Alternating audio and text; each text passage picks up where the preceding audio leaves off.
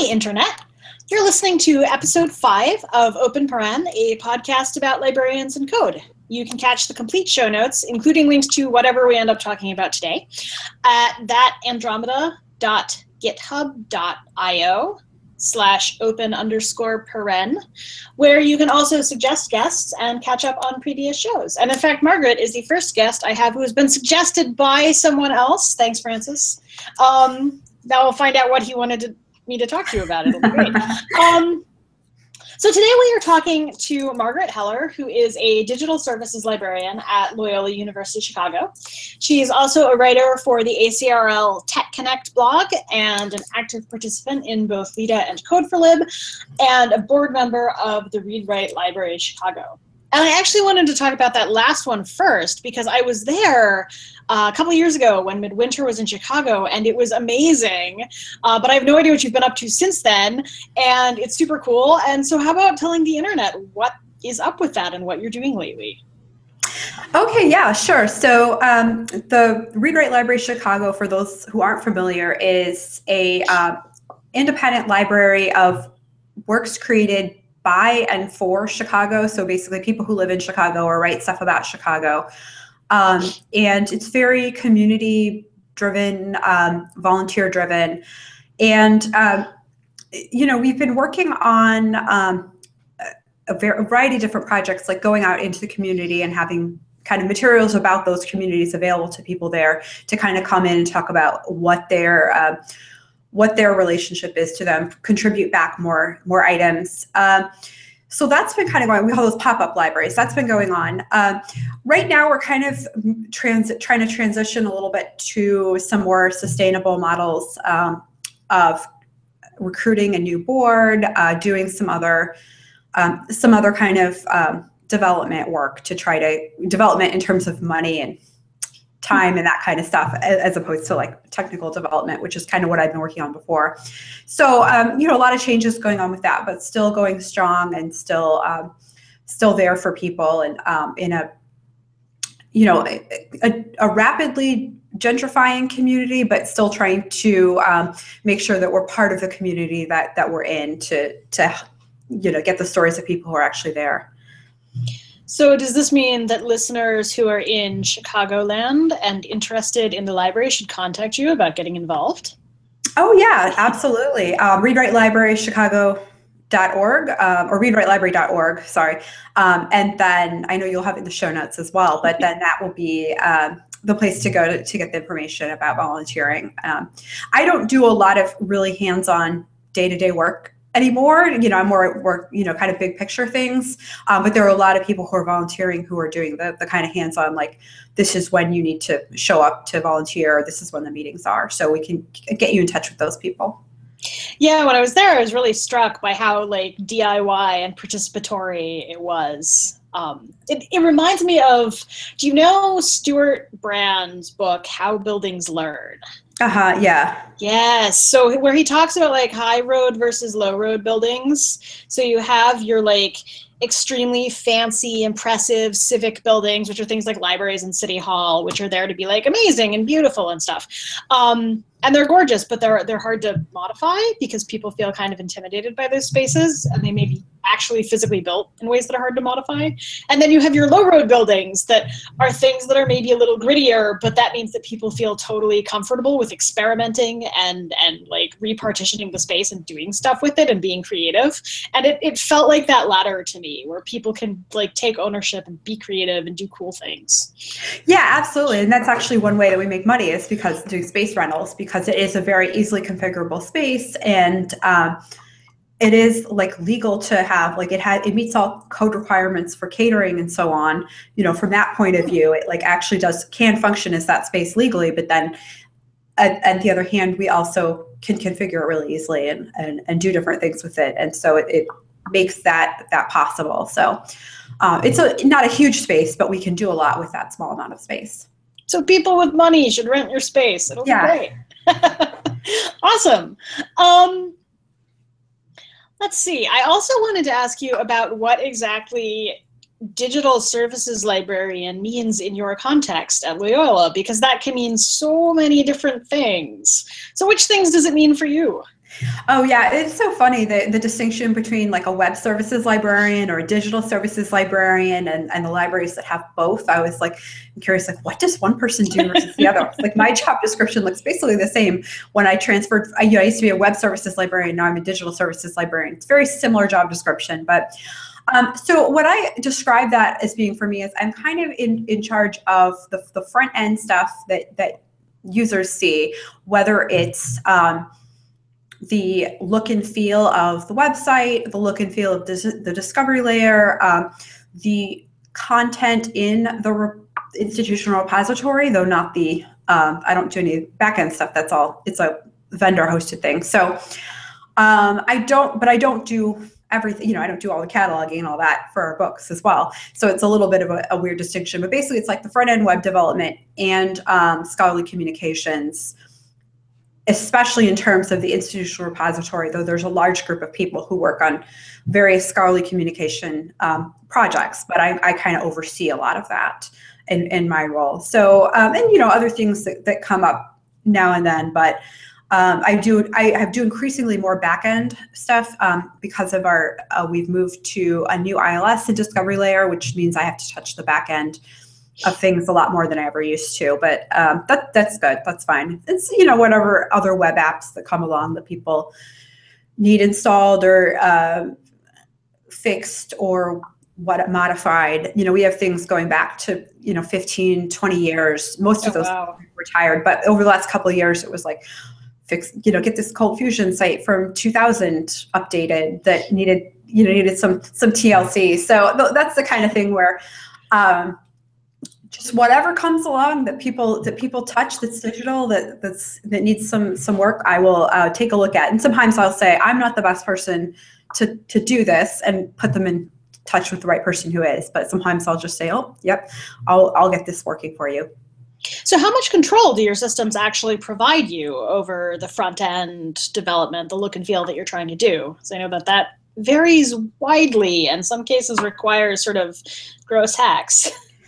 Yeah, I mean, we have, so our website runs on Drupal. Drupal is kind of my favorite platform to work on. So that one we can do a lot of modification on.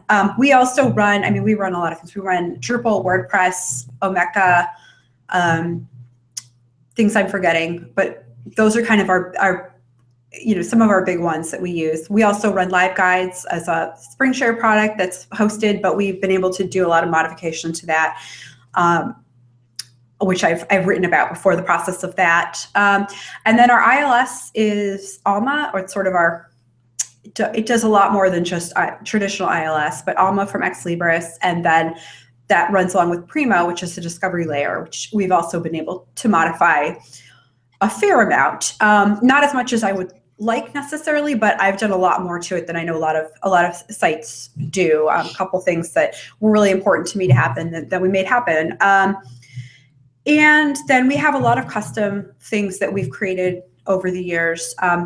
You know, we're fortunate in having a systems administrator who kind of keeps our servers going and gets things set up for us that we need. So if we need, you know, if we want to experiment with like a new platform, we are generally pretty easily able to get like the virtual machine set up that we need, or whatever we need set up, that he does that. And so we can build a lot of things in-house. It's just, you know, we've been trying to move away from that a little bit though over the last couple of years, because as the kind of vendor products have become better in some cases, or do stuff that we just don't feel like trying to do in-house. You know, we've moved away from that. We used to have a lot more servers, a lot more people back in the day, but it's just not necessary anymore.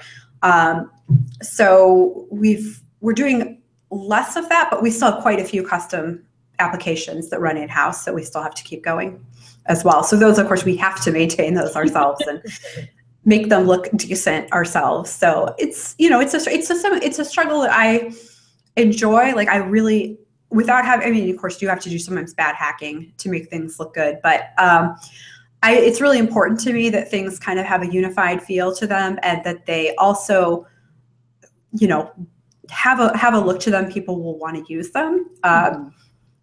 You know, I don't want to have a lot of things that look too the interface looks challenging for people. I want them to feel comfortable feeling like I can use this to have a better experience. And we're like a long way from really being there, but we've gotten better over the last couple of years, kind of unifying our look and feel across all our platforms and making sure things work together a little bit more seamlessly. Do you have any particular techniques? Like, do you guys have a style guide or a set of like usability principles you try to adhere to accomplish these ends? Yeah, well, we do have a couple things that we use that are kind of style guides. So like we do try to follow, we don't have to, we're again fortunate to not have to be on our university's CMS. So we have the flexibility to pick our own, our own platform, which we picked Drupal, and pick our own branding that can be somewhat different. But we do try to match that. We're currently not, our library website does not match our university's website at all. And our university's website actually is better, I would say, in many ways. So that's something I'm moving towards. So we kind of look at what they're doing, follow their standards as much as we can. And then we do a lot of usability testing and a lot of kind of observational work through analytics or other things to try to figure out what's working for people. But I would say our usability testing, we try to do it, we claim we do it 3 times a semester. That would be nice if that was actually how often we did it. But we definitely do it at least 4 times a year. And we bring in people to use all our things to kind of just see what they say about it. So, do they say it? Do they mention that they like the look of it? Do they mention they don't like the look of it? A lot of people come and say, oh yeah, the library website is kind of ugly or it's kind of plain. And then we ask, kind of, well, what would you like to see? Or, what would be different? And so we use that information to kind of help us plan what we want to do. And also just see if people can't use things, then we see what's wrong with the design that they're not able to follow. Either what's wrong with the design or what's wrong with the services we're offering that they can't figure out what they're looking for. So then we try to go in and modify that.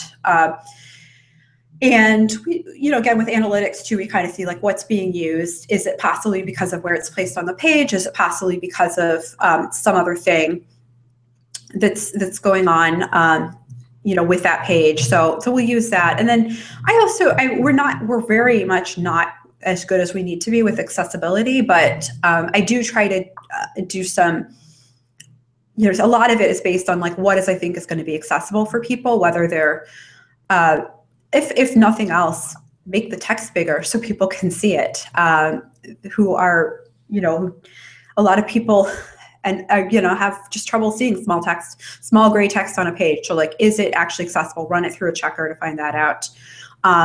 If an interface relies on a little tiny link that's hard to get to, like make it a big button, especially if you expect people to use it in a mobile interface ever with a touch screen, like make sure they can actually touch the link.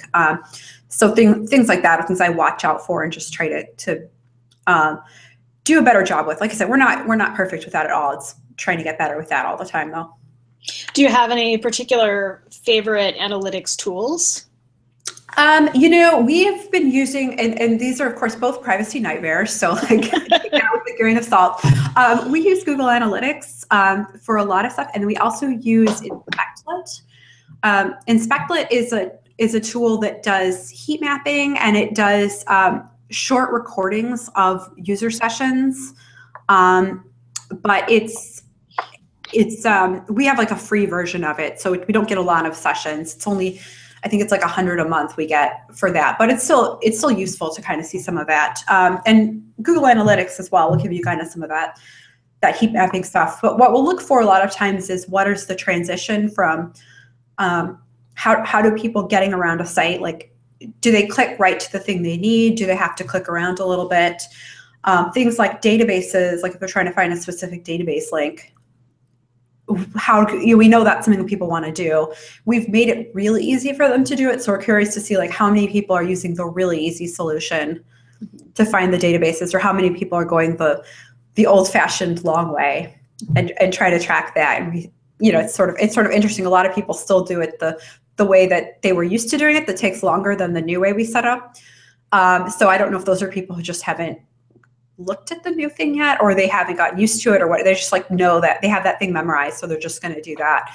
It's interesting. Then of course we have to, rather than once we've gotten that and we're like speculating on why is this happening, well then of course we have to then turn to the users, turn to usability testing to really kind of find out why that is, do a survey to find out why that is, you know, kind of some of those more things. So yeah, those are the things we do though, those two tools. And we have a small group of people who is a, we call the web team.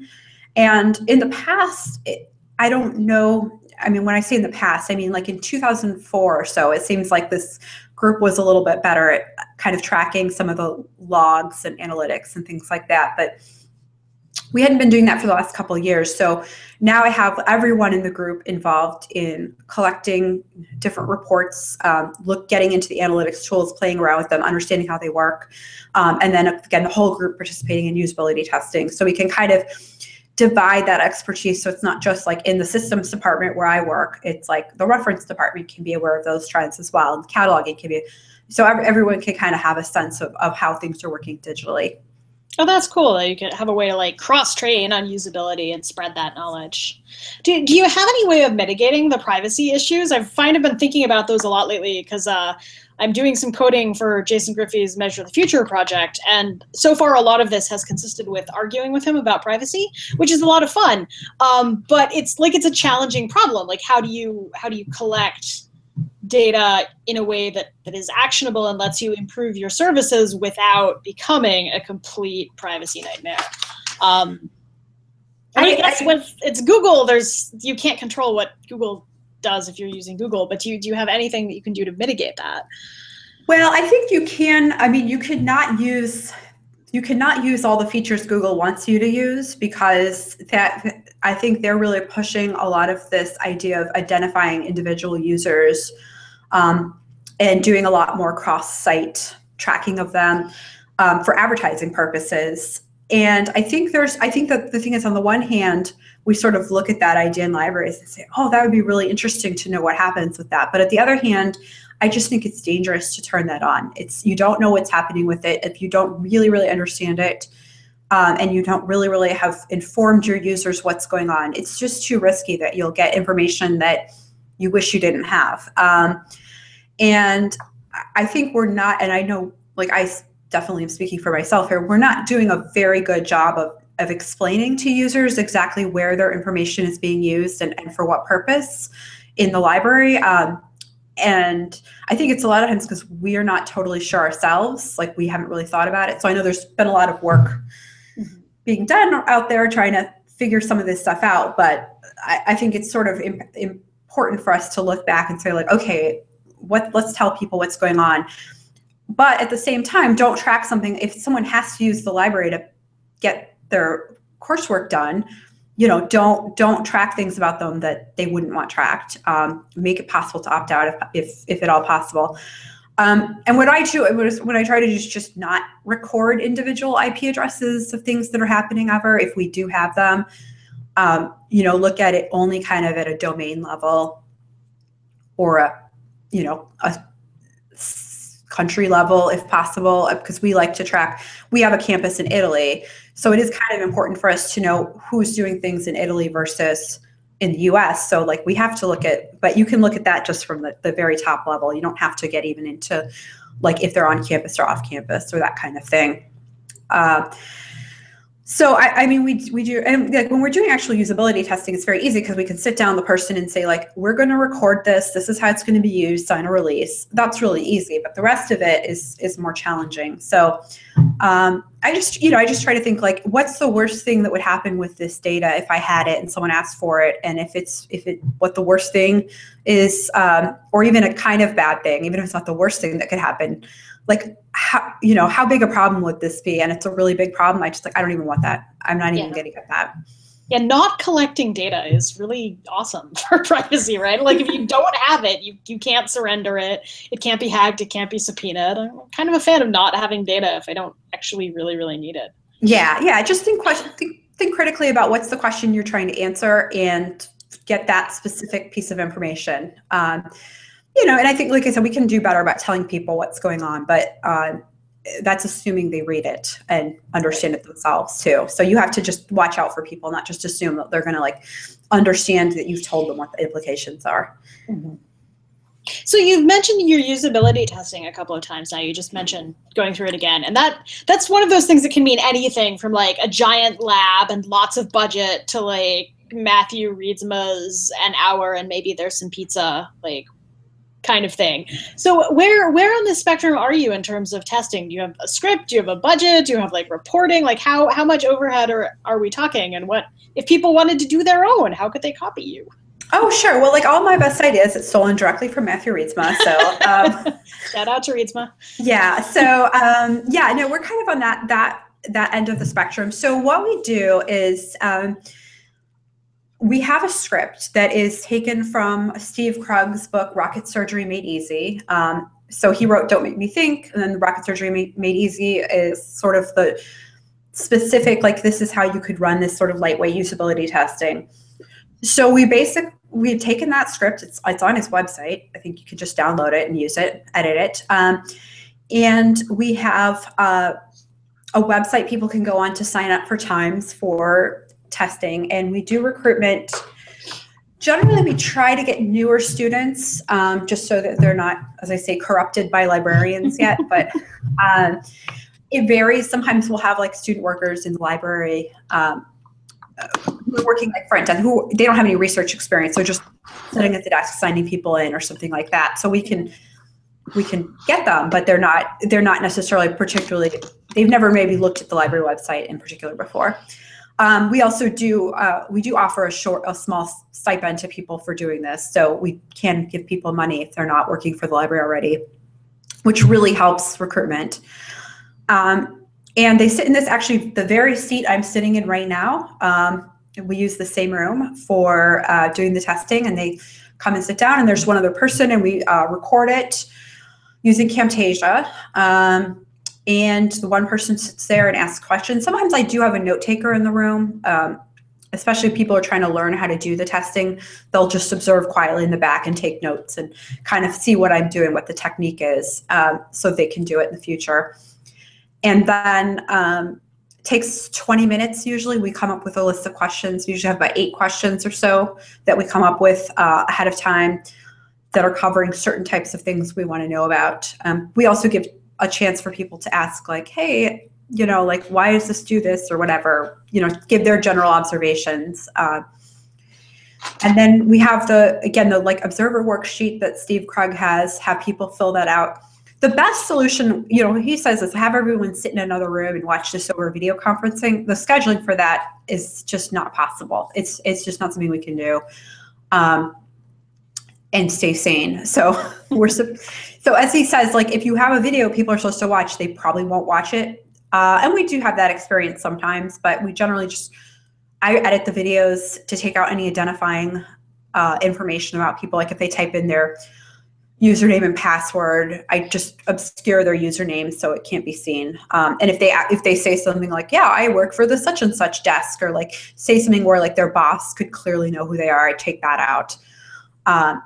Obviously they might still recognize the voice, but at least they won't be as obvious. So I try to take out any identifying information, stick that up on our shared intranet or folder thing, and then people watch it and fill out the observer worksheet, and I take that and we pick like 2 or 3 things to fix on the website and fix that. And sometimes it brings up longer term projects that we, you know, kind of have to then address, but usually we come up with 2 or 3 really simple action items we can take out of that to do that, and then go around for the next cycle. So we're not super formal about it a lot of times, but it's enough of a process. We can make some sort of data-driven decisions.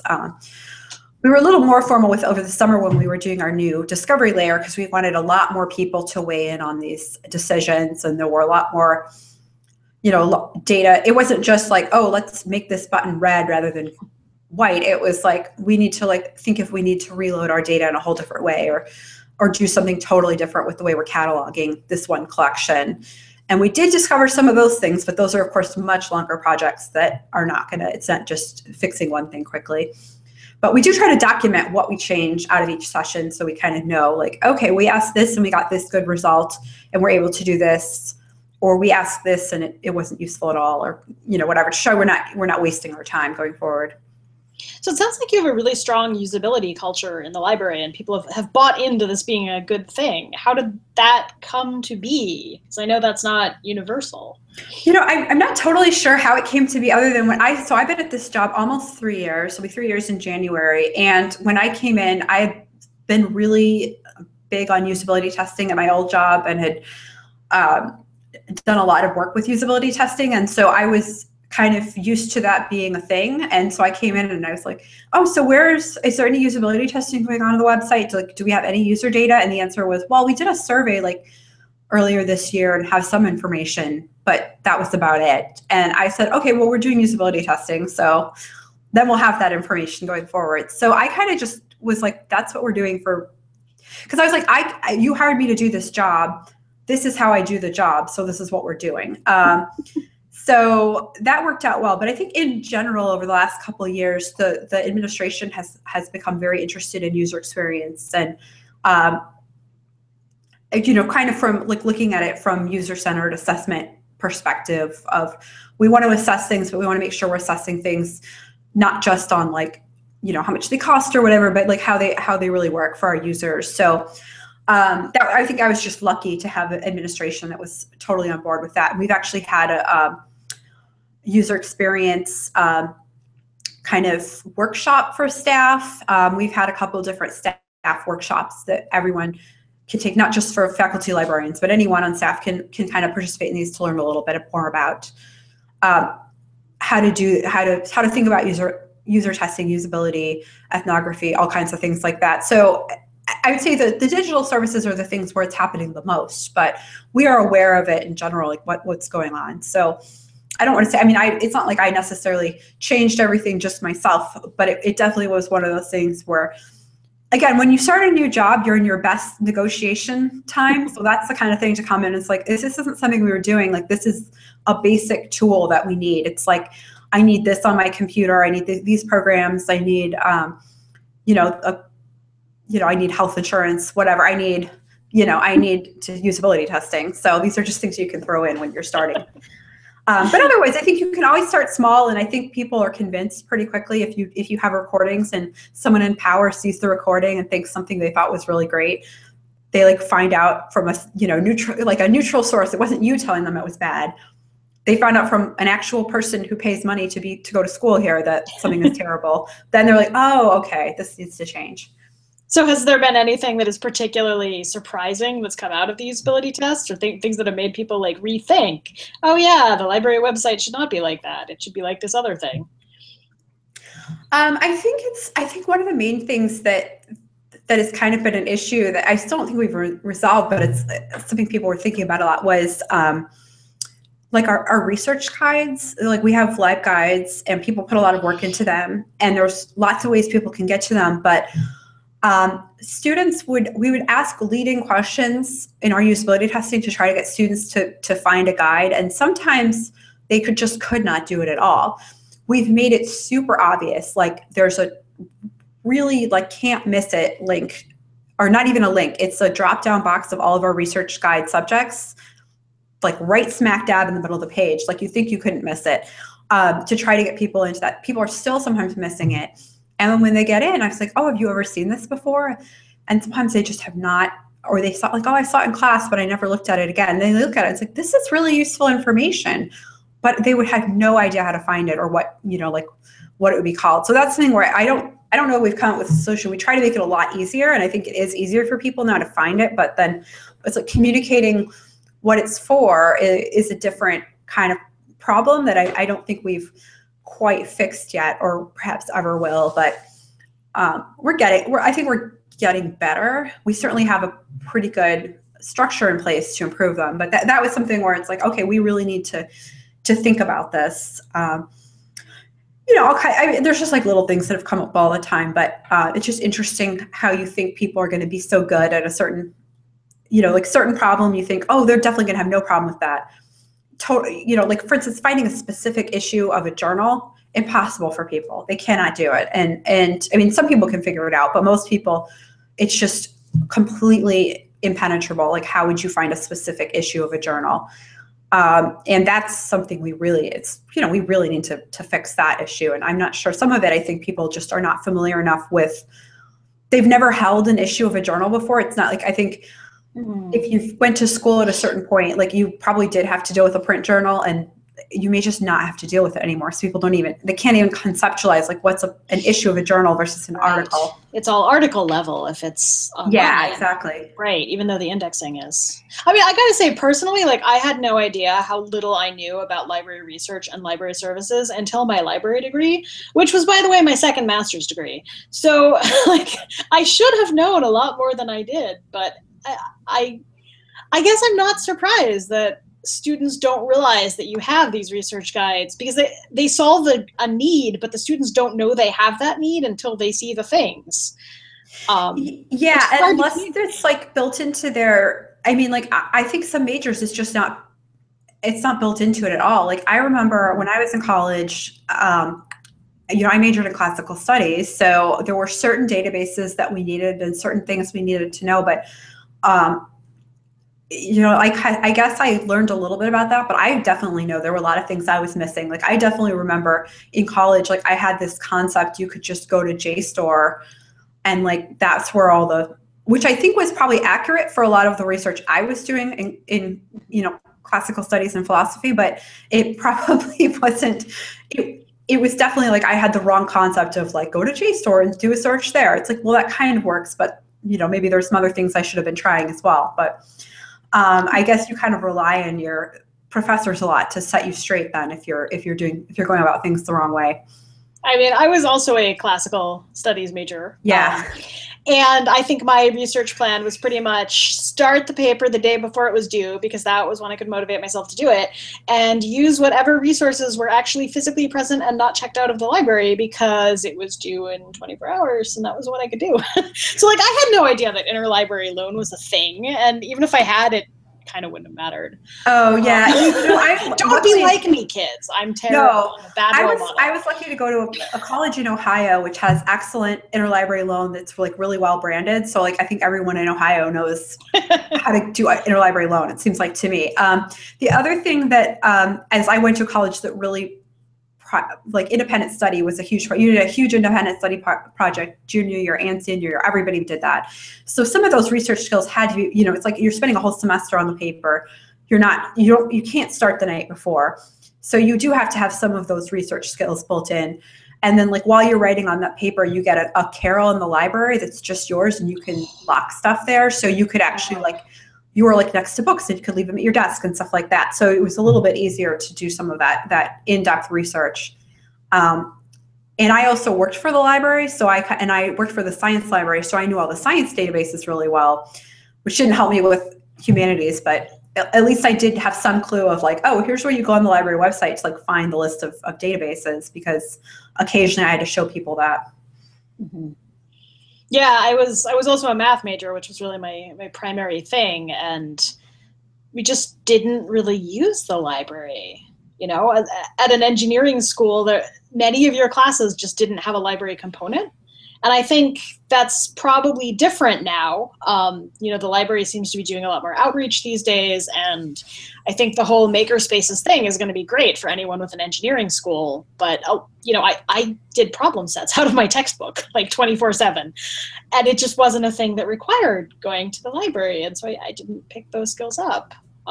Yeah, oh, that's definitely an issue, and that's like I think part of the thing with my whole thing with because I also do, you know, the other part of my job is open access advocacy and helping people with that, and so that's like a big thing in sciences. But what I kind of am looking for like this seamless research experience for people, that whether or not they've ever been to the library or know anything about library research, like what is going to be useful to them in their discipline. And so for the sciences, a lot of time it's like, how do we get people the stuff they need without, you know, having to go through a lot of hoops that are maybe make sense for humanities research that don't really even make sense for hard sciences or math or something like that.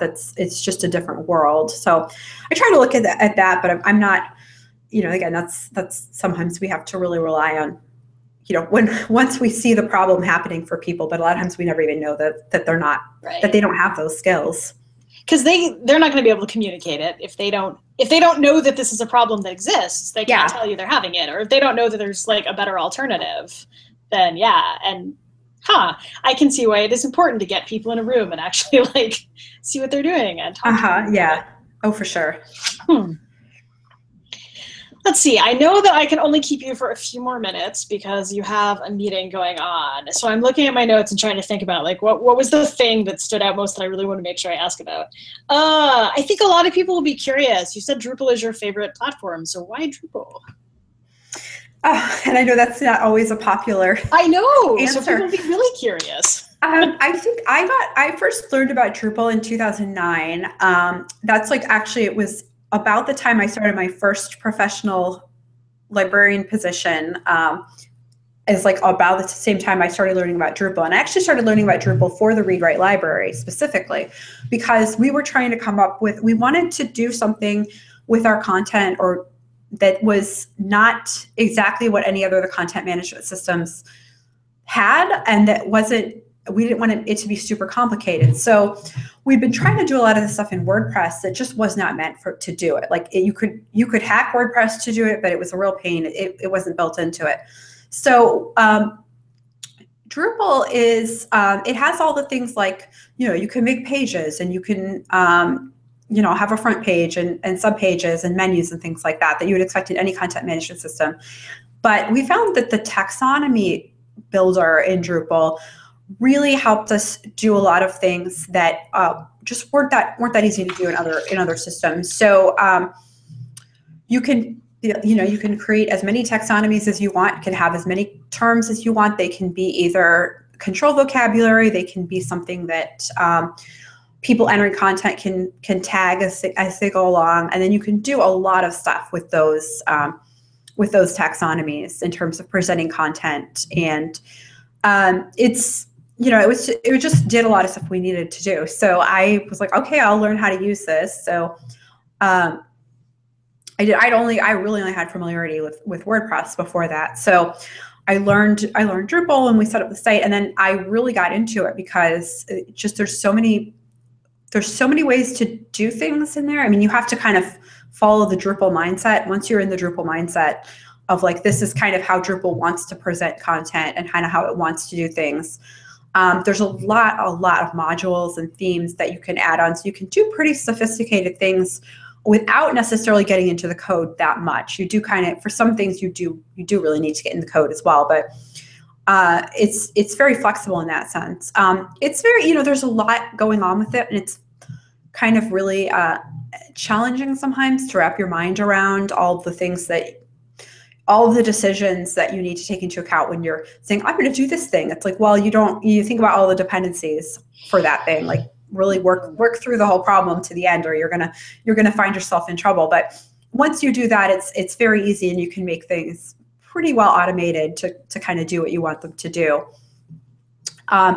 So I just really enjoy, it's like I'd spent so much time learning the Drupal mindset and learning all these different skills. I was like, well, I kind of want to just keep doing this now that I know how to do it. And it's still, I still feel like every time I have I think it's just because I have so many platforms I'm developing in right now, I get confused. I'm like, okay, this is how you do things in Drupal, and then this is how you do things in WordPress, this is how you do things in Omeka. And like, I can't, I sometimes have to sit there, I'm like, what am I doing? Like, it's like, it's all PHP in there somewhere, but it's like, but then it's like, well, do I want it to do this? Is it going to be in this file?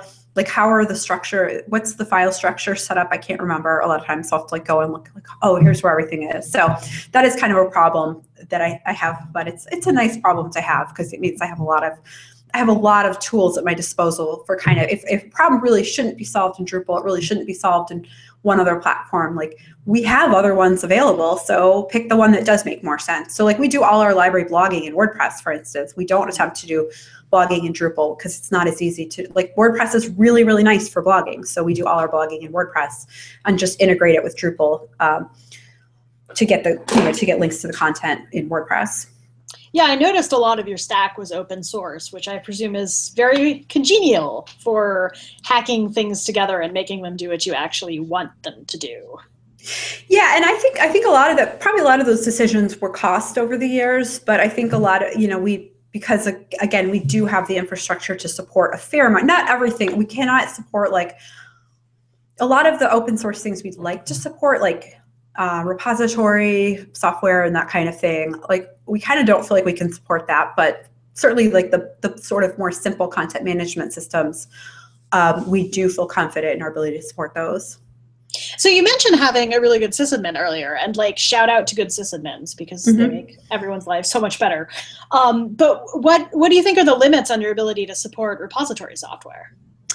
Well, a lot of it is, it's not like we can, you know, we can install it. That's probably fine. But then it's like, what do, you know, how do we maintain it going forward? Do we have the, mental bandwidth to kind of keep something like that going, as well as doing all the other services that are on top of that? So for instance, a good example is our institutional repository. So I manage the sort of content and policy side of that, and but our backend runs on Digital Commons from bepress, and I don't have to ever like touch that code. It just, I can't touch it. It's very closed source, but it's something that like it runs pretty well, and I don't have to worry about it. So we can do a good set of services on top of that in terms of, you know, getting content in there and helping faculty understand open access. We don't have to do all the other maintenance. Versus like my old job, we actually ran DSpace in-house, and I did all of the development for DSpace, about, you know, a quarter of my job, if that, which is not really enough time. So I told someone that last week, and they're just like, you know, that's not enough time.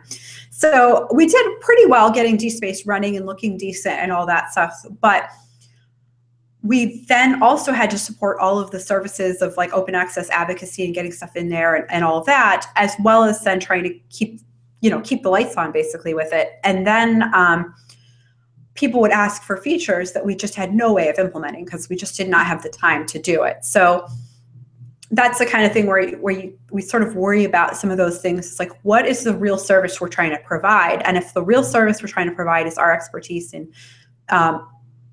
like getting the content in there and managing the content and understanding that, does it make sense for us to spend all our time trying to learn a new software platform or new, you know, especially if it's not a language that any of us have any familiarity with? Like, is it something we really want to spend that time on? And sometimes we do. Like, I think we're very interested in Hydra, and we're very interested in kind of some new things that are coming along that we'd have to expand our skill set, and that's fine. Like, we're willing to do that, but we want to make the investment in time, I think, with something that's going to be so huge and really change the services that we offer in a big way. We want to think that through thoughtfully, and like, what's the real benefits? Like, maybe it does make sense to pay for somebody else to do something so that we can actually spend our time offering the service the correct way. And I think, you know, a lot of it's just like, again, like, even if we can install it, it's, do we, you know, who is going to maintain it? And, you know, like, how much more work can we throw on one person who's trying to maintain things? So I feel like I desperately want to talk to you about like learning new languages and strategy and time management and all sorts of things, but I know that you have a meeting to get to really soon. So I'm going to have to let you go now. Is there any one last thing you want to say to the internet while you still have them here? Oh, sure. I mean, I can just say, like, kind of touching on all of that stuff that you just mentioned all in one there. I'm very big on like learning new things, but learning them on work time. Like, structure your life so that you don't have to work at night. I definitely, and that's like work I've been doing. It's like the expectation that people should be learning, you know, off hours. Like, I'm, you know, as a lot of people know, I have a 2-year-old, and a lot of people met my 2-year-old at conferences. I take him to a lot of conferences. I keep traveling. Like, I stay really active and stuff like that, but I also have like I have to put him to bed and then watch TV at night and stuff like that. So those are other important parts of my life. So I think that's something I want to say is, like, when I do all this stuff, like, I really do try to keep it during sane work hours, and I kind of encourage everyone to like do the same thing and make your work, make at your workspace, that's like a normal thing to do. Like you're not working all the time. Because I think if everyone just kind of has that attitude, it does help make that more normal. So that's my last little message to everyone. Or plea to the managers of the world. Yeah. Let people learn work skills at work. Yes. Well, thank you very much for your time. And I'll see you around on Twitter and conferences and maybe your little kid too. Yeah, thank you so much for inviting me. It was a lot of fun. Thanks for being here. Okay, bye.